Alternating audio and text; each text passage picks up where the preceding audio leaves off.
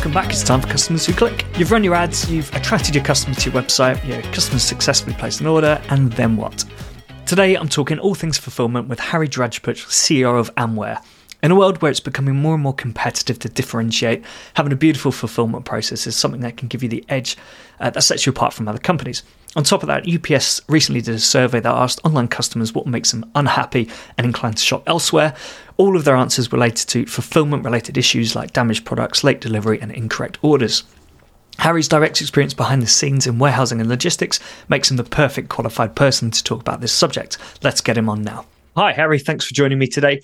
Would you mind giving us a bit of uh, your background, what, what, you've been up to, and uh, how you've got to where you are today? Okay, I'm I'm Harry Drajpuch. I'm the, the CEO of Amware Fulfillment, based here in the in the states. I've been in the logistics space since 1980. Started my career as a uh, b- business representative for less than truckload trucking here in the space in the states. So I spent 10 years in both sales and operation, business development, and LTL trucking. So I I really I really honed my skills in the 80s on how to how to be efficient, how to save money, how to get more with less, because 80 is when deregulation began for the trucking industry here in the States. After nine years of getting ground up, I got an opportunity to move into the warehousing side of the business. And that, that occurred in late 1989. And I, I, I've been through various in, in housing and fulfillment, if you will, everything from business development to operations, working my way up to managing individual buildings and then managing regions. And my last three have my last three assignments have been C level as a twice as a CEO and once as a COO. So I uh, spent a lot of time in this space and learned quite a bit and still learning. Yeah. Uh, yeah, it was great. So, well, we're keen to learn from you. Obviously, fulfillment in it, it's an important part of the, the e-commerce space. So I guess uh, to start off with, how, how do you keep customers clicking well, before we answer that, let me just start that and, and, say that, you know, most marketers and online sellers are really focused on everything that happens up to the moment of purchase, the click, if you will, right? But they really shouldn't stop there because what happens after the click really has an enormous impact on creating a happy customer that buys again and again. You know, marketers who view fulfillment as someone else's job re- really ignore the fact that the fulfillment experience, the physical fulfillment experience is really when the customer has that firsthand experience of, of receiving the product. Everything to that point is really merely a promise. You know, fulfillment delivers on that promise, and how well it delivers will have a serious impact on how the brand uh, is regarded. So you ask me, you know, how do you keep customers clicking? And it's really hard to win today on product and price. You know, many companies sell very, very similar products. You know, they really make it hard to differentiate today. So brands, brand, brands that differentiate and win, you know, will will win based on the overall customer experience. And order fulfillment is at the heart of that customer experience. So, you know, especially for luxury brands and high-end goods, you know, online sellers don't just sell products they really sell a brand experience. You know, therefore, you know, when creating a, an experiential online sales encounter, you know, with consumers, you know, e-tailers need to focus on more than just the web design, the website design, you know, or the efficiency of the ordering process. Yeah. It's interesting what you said about how marketers tend to care about things up until the click. I, I do agree with you to a certain degree, but I also think it's just the general, that's just generally how a lot of businesses are set up. Right, marketing marketing is responsible for getting customers to a website. Uh, some might have a CRO element, which is what I do, which is you know getting people to make that purchase. But fulfillment will be dealt with by you know the operations team or a slightly different team, and it's and I, I think for a lot of brands they don't even consider the fact that marketing could be influencing the fulfillment side right? The that unboxing experience and everything. You know, there's some great brands that do, but I, I think, yeah, I'm, I'm, not sure it's entirely marketers just don't want to, and they and they only want to be involved until the, the click or the purchase. I think it's a it's a it's an issue with siloing Right. It's siloing. I think it's skill set. I think you're right about that. You know, think about think about what happens in the back room. Most marketers don't generally have that experience. The fulfillment piece is sometimes just viewed as an expense to an organization. You know, a, a, yeah. a needed expense, but not one that generates revenue. Whereby, if you really, really, truly look at what mar- what what the fulfillment, what that unboxing experience does, it, it it is it is the point at which all the promises that have been made are fulfilled at that point or not fulfilled. You know, I've had experience. I, I have a I have I have a parade of DHL, FedEx, UPS. Everybody shows up my, at my door every day with something from an e-tailer, mainly Amazon, but many e-tailers as well. And you know, some of those boxes, it looks like somebody could care less, right? The box is oversized, it's big. You pick it up, you shake it, you can hear the product rattle around inside, and you open it up, and yeah, I got my product. And three days later, I might not even remember who I bought that product from. I mean, it was just it was just such a a, a neutral experience. Nothing jumped out other than the fact that they might have wasted a lot of air in the box, a lot of packaging material, and and and the delivery was so nondescript that the next time I'm going to reorder that, I've got to go back and look and check who did I order that from before, do I really want to order it from there again? It was just nothing special. I ordered it, I got it, and I immediately forgot about who I got it from. And if someone says and asks me, you know, who I I probably wouldn't remember. And then there were deliveries that it really looks like someone took a lot of time and trouble and effort and care and packed it. And and when I opened it up, you know, it it was yeah, this was worth it. This is great. These people care about what I do. I've got to make sure I come back here for my reorder because it was right. It was on time. Again, it was packed carefully. You know, they made sure that nothing got damaged. It, the experiences are night and day, and they have a lasting impression on reorders. Yeah. So when you talk about packaging, are you talking about the the actual box that the product is shipped in, or are you talking about potentially the the container that the product itself is in? So I know listeners won't be able to see this, but you can if my uh, if my zoom doesn't doesn't blur it. So these are it's just a supplement, right? It's like a, a multivitamin sort of thing, but it is in a branded container. You know, it's not just a plain, you know, a plain bottle or something they've got a specifically designed container. And so this is the bit I remember, right? And, I, and when I think, oh, I need to get some more of these, you know, I need a restock. Obviously, they've got the brand on there, but I recognize the the shape of the container on my desk. I don't remember the box it came in. You, you, you, might you might remember the box if if there was something special about the box. If it was just the box with the smile outside, yeah, you yeah, there's nothing special about that. It might have been brown. But I, when I refer to the package, I refer to everything from the box to the contents inside to the dunnage material to any notes that you put in there that says, "Hey, your package was packed by Harry with care, and if there's a problem." You know, please let me know ASAP. So, yes, everything from the outside, which is an opportunity for your brand to be exposed to those who handle it. And then when you receive it, to you know what is you know, has tissue paper been inserted? Does you know does it does it really really feel special? With with most with many things in life it's about the presentation.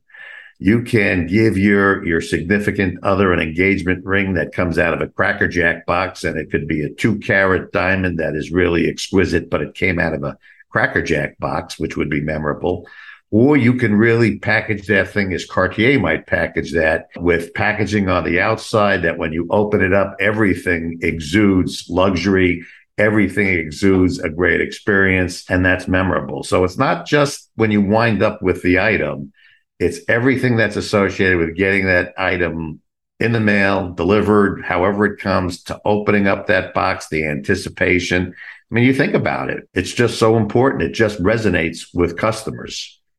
I, I, I, do get that. I suppose the, the question is, and I, I imagine this is the question a lot of brands have is why why spend time and money on kind of fancy packaging that's just going to get kind of uh, ripped up, opened, and thrown away. I mean, I've, I've, an uh, example I've got is I got this this water bottle, uh, an ocean bottle. It's actually one of my clients, and their packaging was actually fantastic. Right, I do remember it. I opened it up really good. Almost the way I'll describe it is to a marketer is it was a bit like getting a direct mail. Right. It was there was information on the box. It was branded it and it the box felt I, I think I think it was made of recycled material, which kind of fits in with their their brand statement. However, I have still thrown it away. Right. So it's it's it's now gone. It's not something I put on display. So it's you know, I imagine a lot of brands would be thinking, well, why put that time and effort in when, you know, they might engage with this thing for a minute and then it's gone. Well, because stripping away your brand identity in the name of efficiency has a detrimental impact on the overall e-commerce customer experience. You're right. You can uh, t- take an example of where you get these peanuts in a box, right? You thousands of these peanuts. It's a pain in the neck, and you got to. I mean, that's a horrible experience for most people. If I don't want to ever see peanuts in anything I order, they're a nightmare. When you take something out, they're all over the house. They're if you open it up outside, the wind blows them. It's just not a good experience. But but cheaping out, for lack of a better term, on on packaging, again, that's it's who you are. It's like walking into a waiting room and finding out that you're sitting on a milk box because someone doesn't want to put chairs out because you're not going to sit in there again. You're there one time. And why do we have to make you feel comfortable? Why do we have to make that a positive experience? contrast these two customer experience experiences, right? You know, delivery of high-end cosmetics in a plain brown box that's too big for the con for the contents, or receiving a white box, brand logos on the outside, open it up, and the product is nested in the purple and yellow colors of the brand. There's a note on top that says packed with care by, by Harry with my handwritten signature on that. You know, marketers who ignore the fulfillment experience are really catfishing. You, you, you familiar with catfishing is? It's right. If you're e-dating and you you you put in a, a, file photo of you 10 years ago when you were 30 pounds lighter and you know it looks good. And then you know you agree to meet it at a coffee shop or something and you know you you you presented yourself as a wall street financier hunky and then you show up on your first date. You look like a day trader in a bad suit you know who needs a haircut. You know it's it's it's a letdown that no matter how good you are after that that experience everything that you look through in that lens now is tainted. And it's really the same in e-commerce when, when the order fulfillment process doesn't reinforce the brand building process marketers have started on the website. I mean, you spend so much time and energy, you know, lavishly to create and define a brand, and then you meticulously manage how that brand is portrayed online. And then they cheap out on fulfillment by shipping products in plain brown boxes with random filler. Yes, you're going to throw it away. There's no question about it. But rather than reinforcing that tribal connection that brand managers have begun to build, the fulfillment process just makes you feel like you've been catfished. I mean, again, you know, I've paid a lot of money for this. I've waited for it. And and you know, again, I don't have the I don't have the the hulky Wall Street trader. I got the day trader in the bad suit when I get the package. Yes, at the end of the day, I got what I wanted out of it. But if you think back to that whole experience, I think you've just degraded that experience if you've kind of tried to just be, for lack of a better term, efficient or cost effective in your packaging.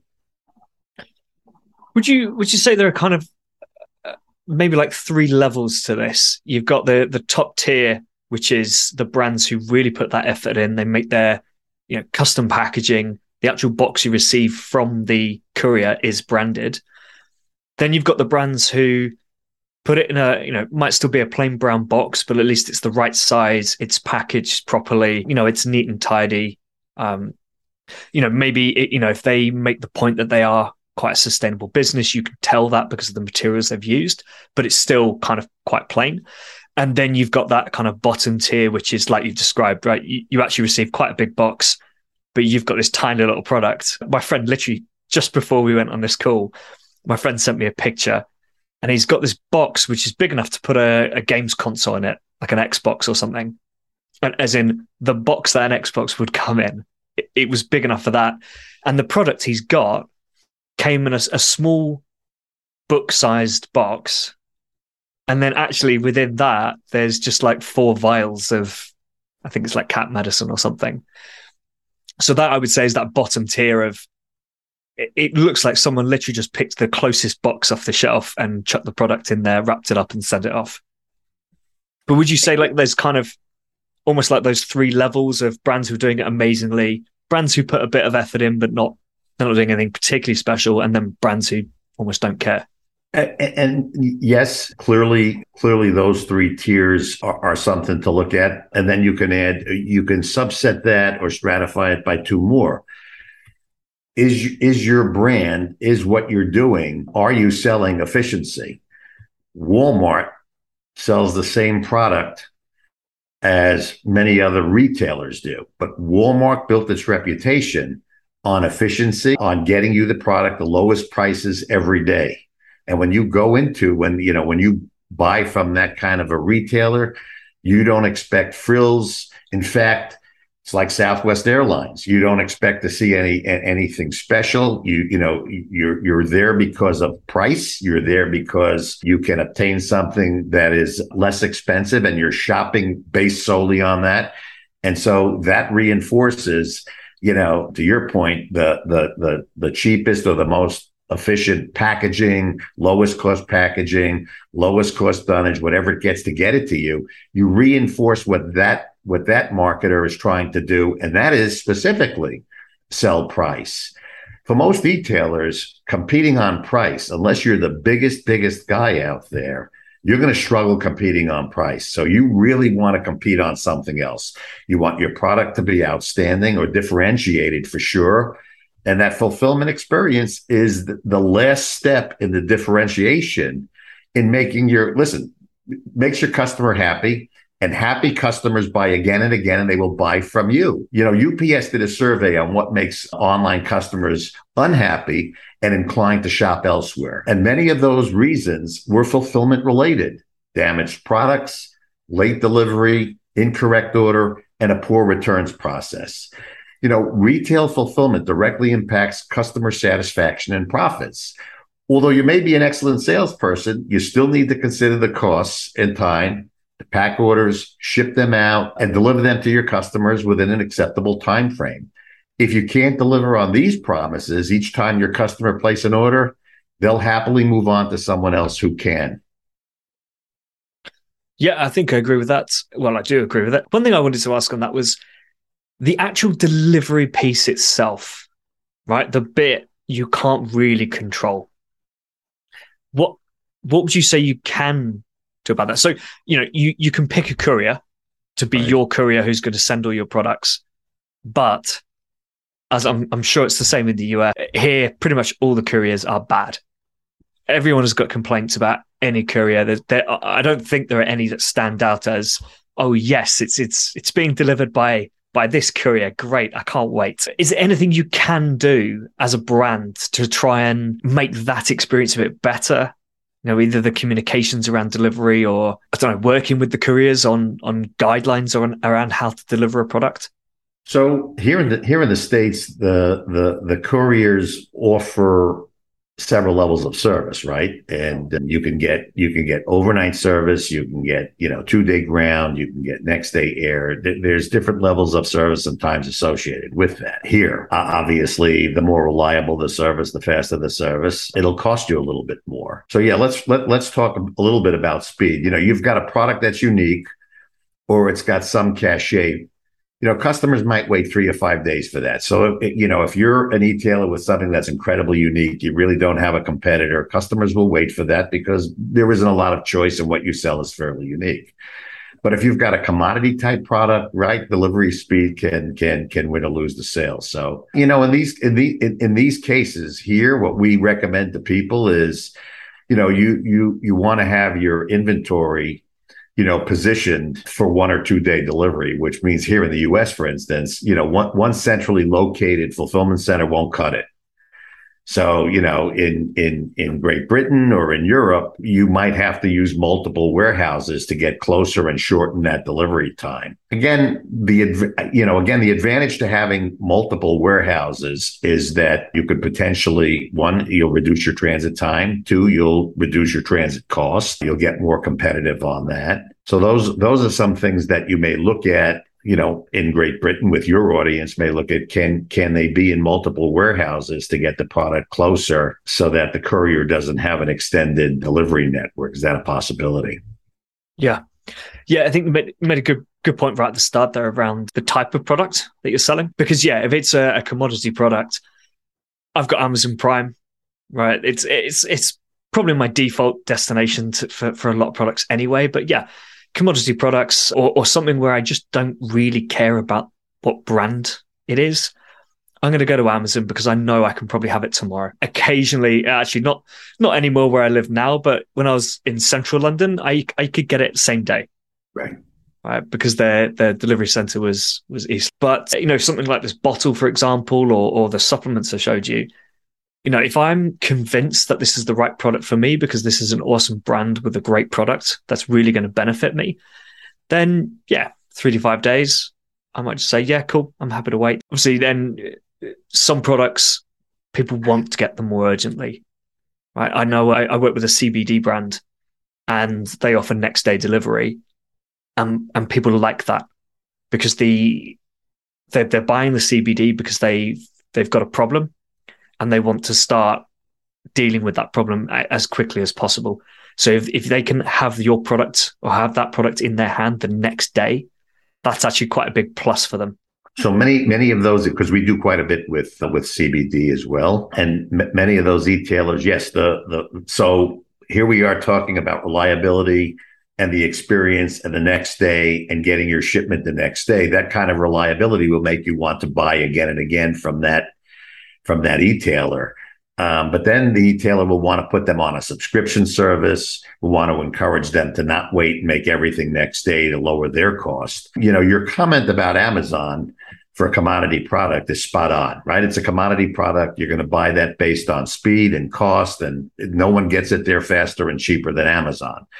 But your audience as an e-tailer isn't going to make the same margin selling through that channel as they would selling themselves. So they're sacrificing quite a bit of profitability selling through that channel in a competitive environment with with a lot of operational requirements from Amazon on how they'll receive the, you know, how they'll want the product from you, how they'll ship it out, where they'll where they'll position the product. But most importantly, you get that product in an Amazon bag, in an Amazon box with an Amazon smile. And you may buy that same product from various e-tailers the next time you order. You may not go back to the same e-tailer you bought the first product from.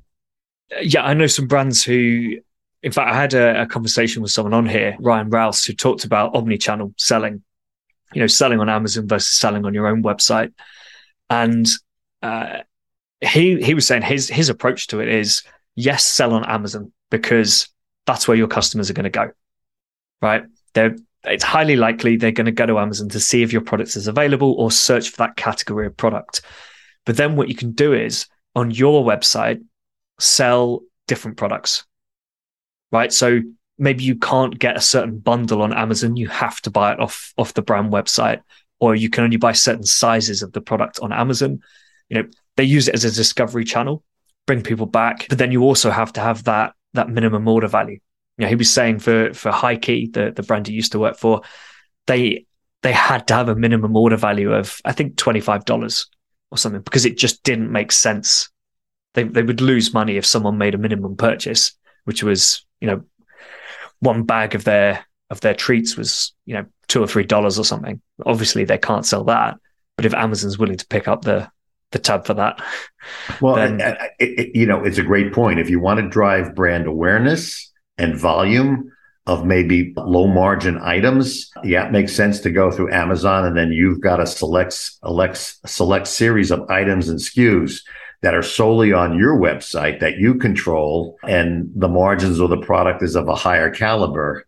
And that makes a lot of sense. And that's why many of my customers also do that. There's some there's some volume that goes to Amazon. I, I, I should say probably about 20% of my customers ship through Amazon as well.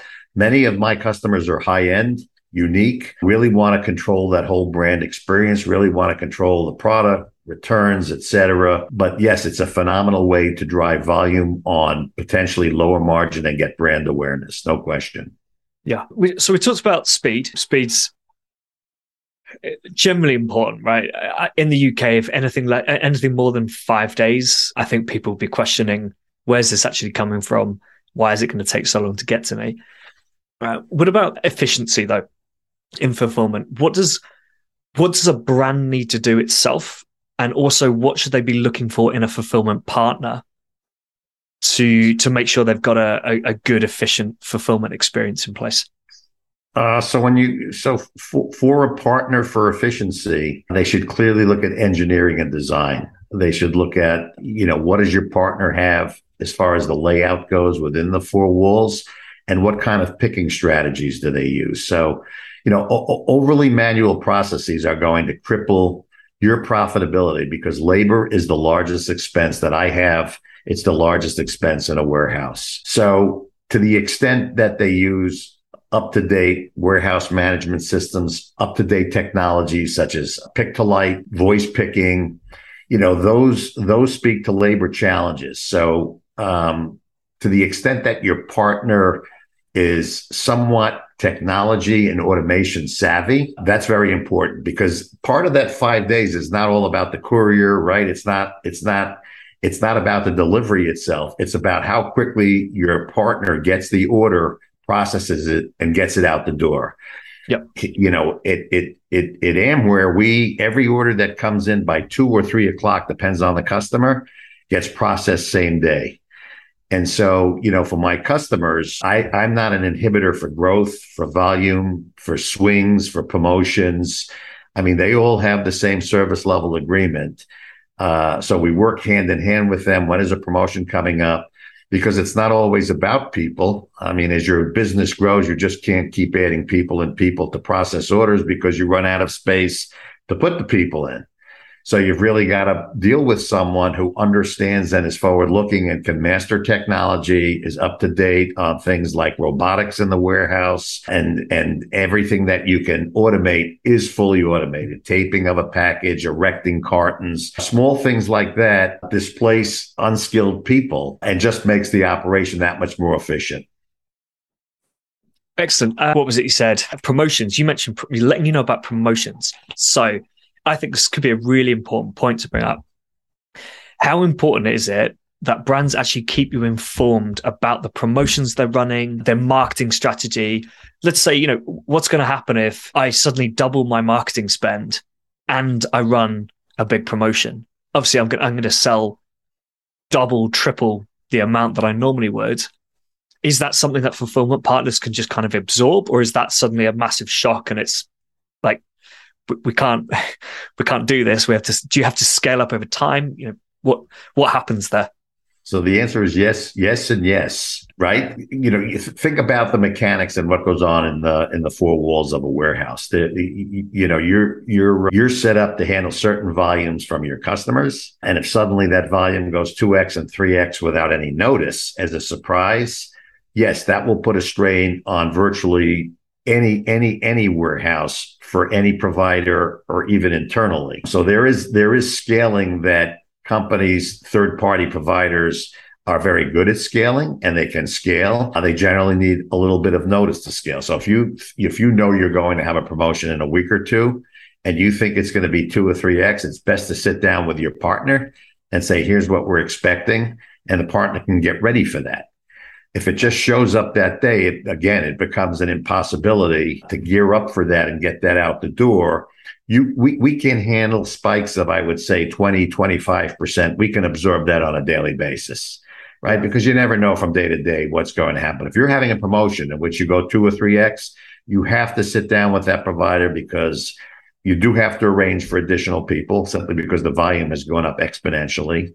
You may even be able to get short term automation implemented to help with that, whatever that may be. That, you know, the, the, the, the, the better the coordination, the communication, the better the outcome will be. We we handle we have what we call continuity days for many of my customers, where one day a month or two day a month it's a, it's a subscription day, and orders might go two or three x from the daily.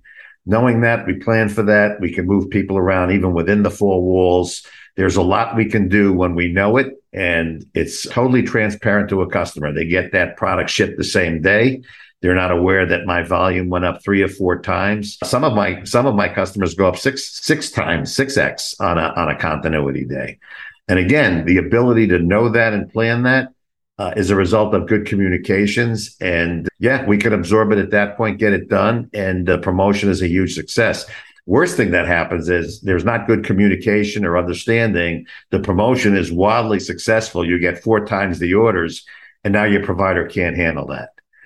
And, and so that's a horrible experience for a customer. They're waiting six, seven days. Your inbound switchboard lights up. Your customers are calling your call center. You're overwhelming the call center. There's cost involved. If you've outside, if you've outsourced that call center and you're paying on a per call basis, now you're paying for something that's not generating revenue, but cu- customers calling to check on shipments. Where is it? It's been three, four days. Yes. So the answer is with good coordination, and we encourage our customers. We're proactive with that. We know not all of our customers kind of remember to keep us uh, up, up to date because they're going at the speed of light with promotions and things happening. We call them on a regular basis. You know, what do you have on tap for next week? What's going on? What do we need to prepare for? Yeah. Yeah, I think that's good. And the, uh, particularly the, the kind of proactiveness from your side, because, you know, as we were talking about earlier, right? Marketing marketing doesn't deal with this sort of stuff. It's no. not we're, we're not we're not generally involved. So a lot of the time, marketing will just go ahead with the promotion. Probably won't tell customer support, won't tell won't tell the operations side, um, and, and yeah, these these things just spike, and and all they see is through their dashboards is conversion rate rate went up, sales went up, revenue's gone up, and then the rest of the business is panicking. And and sometimes there's good reason at least in their mind why they don't share that information right? If i tell if i tell the world or if i tell a few people and it gets out that we're going to have a big promotion it's a bogo two for one whatever it might be customers may decide to stop buying until the sale right? So now all of a sudden sales slump and then the promotion comes in and people cherry pick. So there's uh, understand why marketers sometimes are hesitant to share that but it's very very detrimental when they won't. We uh, we know how to we know how to prepare for something without letting the cat out of the bag so to speak and making that public knowledge that something is coming down the pike. Yeah exactly. I uh, i don't it's not something that marketers really need to worry about. You know yes if you stuck it in an email and sent it to customer database that you're going to have a sale in 3 days then yeah people are not going to make purchases for 3 days and then come back and do it for that sale. But you know, if, if you're communicating internally with your teams and your and your partners, it shouldn't be an issue.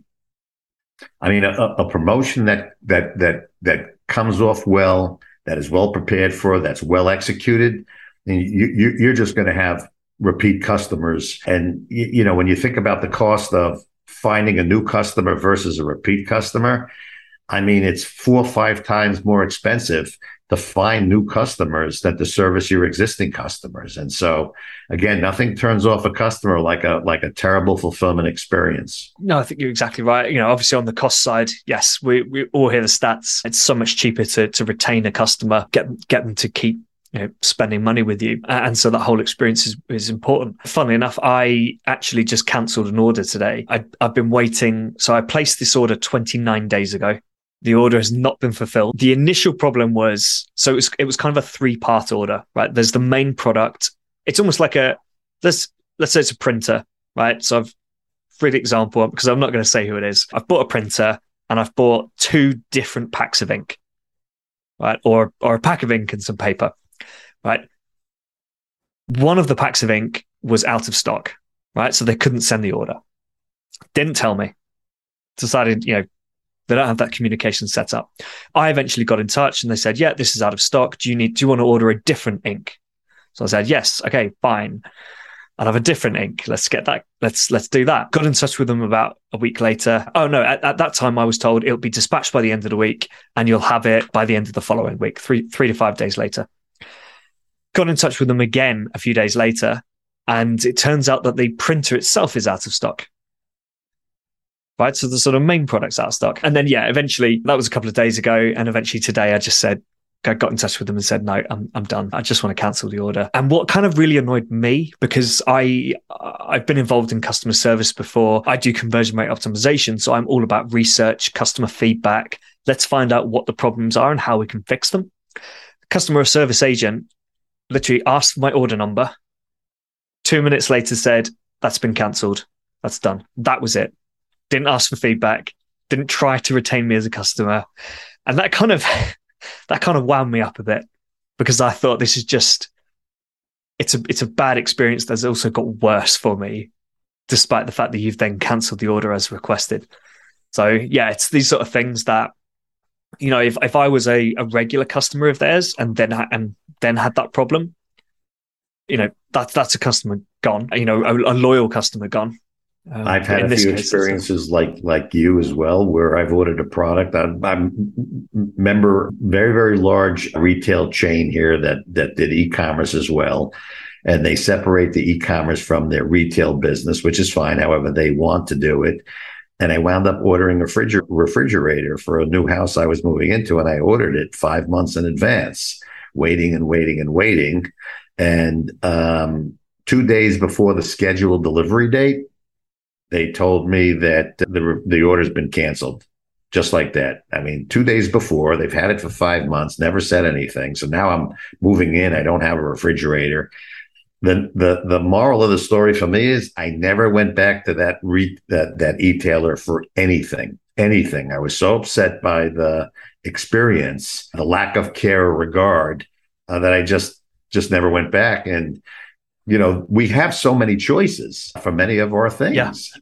And that's especially that's a, a refrigerator. You yes. you can buy that refrigerator probably at 20 different stores, maybe more. Correct. Correct. Uh, so it, it's even more important in those cases. You know, in, in the case of the, this printer that I've bought, I don't think there isn't much else on the market. Actually, this is it's quite a unique product. So that they've they've annoyed me to the, to the part where I'm willing to just say I'm just not going to have this product at all. Right. Find an alternate um, product. What was? Oh yes, there was some stats that I I saw not too long ago. I think it was for a new customer, one mistake is all it takes to lose them. And mm-hmm. for a loyal customer, it just takes three. Or I imagine one big one, obviously, but three kind of, you know, why haven't you communicated this problem to me? You know, or, you know, why hasn't this part of my order turned up? You know, three mistakes is all it takes to lose a, a loyal customer.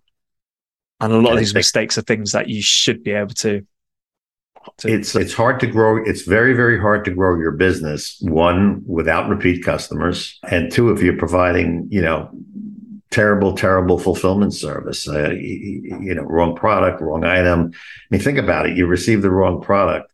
Many customers today, many many e-tailers today. I'm sorry, in recognition of the difficulty of returns and whatnot have tried with lower cost items just saying keep it we'll send you a new one you know from a customer service perspective and try to do good. But for those that make you return the product i mean just just think about the hassle that you know you sent me the wrong product or it's broken or something's not right and now i've got to repackage it. I've got to make sure it's okay. I've got to make sure it gets on a delivery truck back to you you know it's more effort than the whole thing was worth. And you you know there's a customer that that you're right that is if it's a big thing it's not going to be three times it's going to be one time but you know yes yeah. you don't want to lose them. It's hard to grow the business without having a good base of loyal repeat customers. Yeah. I hadn't thought about that that too much actually the whole you know if you send the wrong product not only have you sent the wrong product but you're also asking that person to send the wrong product back to you and, right. and put some effort in. So uh, I, I can't remember if I've ever had that experience. So I can't say what my experience was. I think if I was that brand, I'd just say keep it. Just keep it. We're really sorry. Have it as an apology item. I suppose it depends what it is exactly. If it's right, if it's expensive it, and valuable. If, if it's expensive and you the company's going to want it back. If it's inexpensive, okay, I get to keep a product I really didn't want or order. I understand that, but now I've got to start the process over again of waiting for the thing to get shipped and picked and packed and yeah not not very frustrating. Yeah. Have you any advice on how you can avoid mistakes? Is anything to do with uh, data? You know the uh, you know the the data you pass through to a fulfillment center maybe you know are there any steps you can take to try and avoid just the mistakes like that so obviously uh, clean, clean data, and that's easy. I mean, making sure you're passing the right data and clean data is something that's part of setup. It's not part of. It should not be part of a, a surprise that's going through ongoing. But with with companies like third party providers like Amware, I think what you want to do is sit down with them and and ask them how they measure accuracy. Take a look at their processes. You know how do how, how do they train their people to begin with, and make sure that mistakes are a minimum. Show show me your top 10 customers and show me the the accuracy that you're tracking for these top 10 customers. If they can't pull that out, that's a that's a big red flag. We yeah. We track everything within our warehouse, how much time it takes to do anything, who does what, when it gets done. You know, we make use of radio frequency and barcode and scanning to make sure that we're picking the right product, packing the right product, getting it out the door. But more importantly, we we update our customers every day on what we've done, how many orders we've shipped, any issues that we've heard about, anything that happened within the four walls that they need to be concerned about. Hey, we opened up a box that was supposed to have 50 reds in that came in from China. And when we opened the box, they weren't red, they were blues. The box was marked red. You know, just communication like that. But you need to make sure that you're dealing with someone who values the data within the four walls and, and uses that to drive its business to Six Sigma type quality. Yeah. Yeah, I think that's uh, some good points there. I mean, I, I've not been too involved in the fulfillment side, so this is some of this is quite reasonably new to me. But yeah, it all makes sense, doesn't it? You know, communicate with your partner. It's not a, you know, it's it's not just it's not that just after that click stuff we don't care. It's just going to get sent to a customer. It's you know, it's get it done properly. Make sure you've got a good partner. Make sure you're getting that feedback as well. If you pick if you pick the right partner, it's not just that the noise level goes down or that's something you don't need to pay attention to. You've just partnered with someone that can enhance your business, help your business grow, not just be a neutral kind of, okay, it's at the end of the, the line there and it's an expense, but you've got a partner now that is looking out for your interest, that wants to make sure social media doesn't light up with customers that are unhappy because there's nothing that will bury an e-tailer faster than social media that's just got very, very bad things to say or not positive things to say. Where on the other hand, customers who go on social media and rave about the process, rave about the, I opened the package up. I waited for this thing for two days. It came. It was phenomenal. It was everything. I, I mean, think about that. Uh, I mean, I buy based on reviews. And when the reviews, people yeah. tell me, Hey, it's everything the e-tailer promised. I'm going there. And if I see, if I see the negatives, I'm going to keep looking for an e-tailer that's got nothing but positive reviews. And and third party companies like us make sure that the reviews are positive, at least to the extent we can control that. Yep. Yeah. And just on that, the social media point, yeah, it's not only reviews, but it's social media. People these days, they, they go to Instagram, they check your images, they check, you know, what's going on.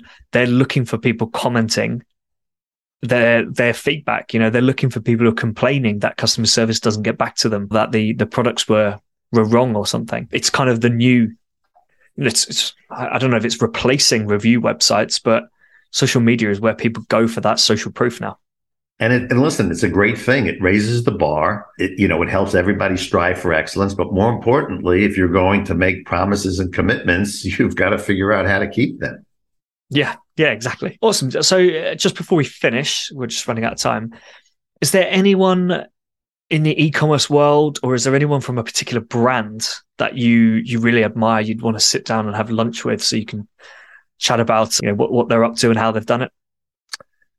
That's an easy one. I'd love to sit down for lunch with with Jeff Bezos. You know, he recognized very early on the importance of investing in fulfillment, and and for years you know, Amazon lost hundreds of millions of dollars as it built out its warehousing and transportation infrastructure, really to create that prime experience. Not many people remember that the company started out in 1994 and didn't really make a profit until 2003. You know, most most most people don't recognize that about Amazon's rise. And and I'd love to talk to him about how he dealt with the pushback he must have received from investors as, as he just continued to spend on infrastructure while he was bleeding red ink. You know, I'm not sure that that's a lesson that retailers have really learned. You know, many still have, if they come, we build an attitude towards, you know, fulfillment infrastructure and they focus all their time and energy on sales growth and not the overall brand experience.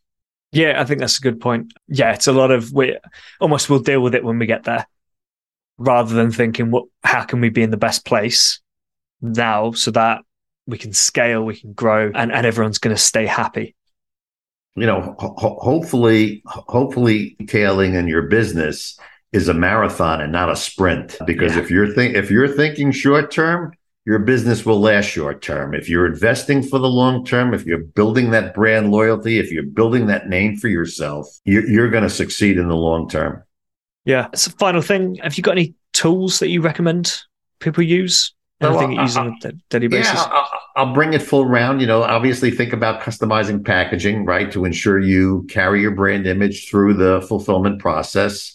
I mean, there's some added cost to customize bags and boxes and some additional labor time, but it's an investment in loyalty. And if you want to build a tribe of repeat buyers, uh, you can't ignore what happens after the click. And then, you know, should you be outsourcing fulfillment? Uh, or, and, and if you do, you know, do you have the right fulfillment partner? Because the right partner can give marketers, you know, things like scalable infrastructure to grow without limits a flexible infrastructure to economically manage sales, you know, ups and downs, and then buying power to reduce costs with particularly things like parcel delivery. Mm-hmm. My customers have the best parcel rates possible and certainly much, much better than they can get on their own. Yeah, makes sense. Yeah, awesome. Thank you. This has been it's been great. Really, really interesting. It's definitely something that I've I've needed to know more about myself as well. If anyone wants to reach out and and contact you, find out a bit more, what's the best way of doing that? AmwareFulfillment.com is the the best way to uh, to reach us. Our website is full of case studies, great information, not just about Amware, but the industry in general, and how you can go about picking the right partner and uh, get you on the path to to growth. Awesome. All right. Thanks so much, Harry. Will, was my pleasure. Let's do it again. A few things to think about here. What kind of brand are you? Are you a, high end brand, middle of the road, or a green brand? Uh, or a brand whose promise is based on efficiency? Your brand identity should impact the delivery service you choose and, of course, the kind of packaging that you choose to use. Uh, this is going to influence the customer's perception of your brand as well. This experience then has a knock, on effect on whether or not your customer will purchase from you again. If they've got a bad experience or one that doesn't align with the, with their uh, their values and your brand values, then you're unlikely to get a, a, repeat purchase. And even worse, people are more likely to share bad experiences than good experiences by word of mouth and reviews. Hopefully, you've also picked up some practical tech tips there on what to consider when choosing a fulfillment partner and what steps you can take to prevent unnecessary mistakes in your process. That's all for this week's episode. If you'd like to hear more from Harry, you can find him on LinkedIn. Any other podcast questions, feedback, or guest requests, please send them over to will at customerswhoclick.com or DM me on LinkedIn. Next up, I've got Sri Kanasi on the show. Shri's going to be talking about all things Google ad related. But until then, keep those customers clicking.